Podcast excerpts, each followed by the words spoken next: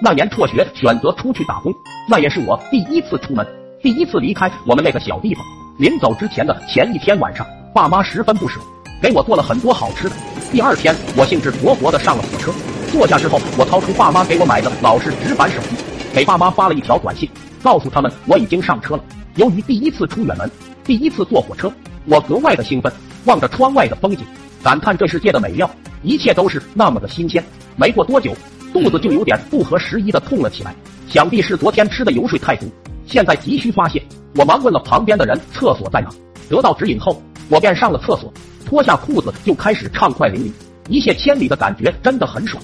我不禁也感叹起了火车的奇妙，这么小的地方竟然还有厕所。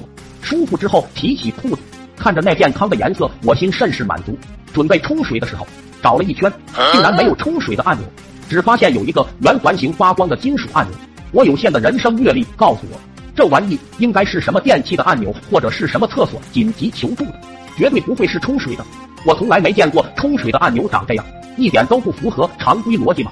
我也不敢乱按尝试，急得眼睛到处乱瞟，不经意间就瞟到厕所的洞洞，我一下就惊呆了，怎么这么小？这洞洞竟然只有一根手指粗细大小。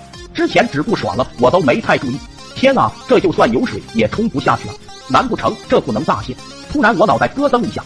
对呀，没有冲水的洞洞还这么小，这厕所特么的肯定只能小姐。完了完了，这下完大发了。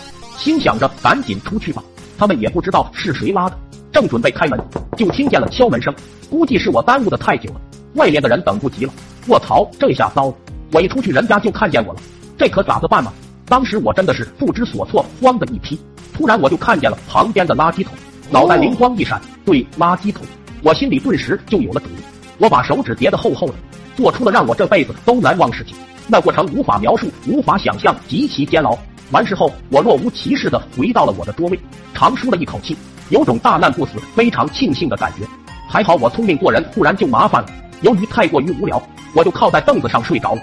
迷迷糊糊中被一阵吵杂的声音吵醒了，睁开眼睛看到车厢那头有些骚动，还伴随着不断的呕吐声、哭声，并且有一股恶臭充斥着整个车厢。所有的人几乎都捂上了鼻子。当时刚睡醒，我也不知道咋回事，就问了下旁边的大哥。大哥说，刚才工作人员整理垃圾的时候，从这边走一下，把垃圾袋刮破了，然后就……哎，也不知道是谁这么缺德。听完，我身体一震，脸一红，也捂住了鼻子，说道：“就是太缺德了。”然后就靠在凳子上，脸看着窗外飞驰而过的风景来掩饰我的尴尬。突然，车厢的广播喇叭响。你好，本次列车是开往沙雕市的 K 二五零次列车。为了您的方便，列车每节车厢都配有独立洗手间，请不要在垃圾桶里随意的排放。刚才我们的保洁同事都哭了，感谢大家的理解配合，祝您旅途愉快。听完我又浑身一震，脸红到了脖子根，一路异常尴尬。后来我才知道，列车的那种厕所是真空抽吸的，而我看见的那个按钮，就是我苦苦寻找的冲水按钮。啊，年少无知，大意了。